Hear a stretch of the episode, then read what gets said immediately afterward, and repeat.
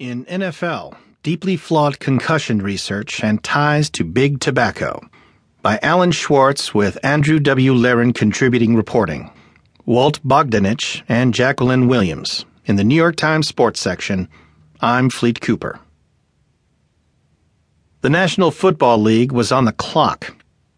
With several of its marquee players retiring early after a cascade of frightening concussions, the league formed a committee in 1994 that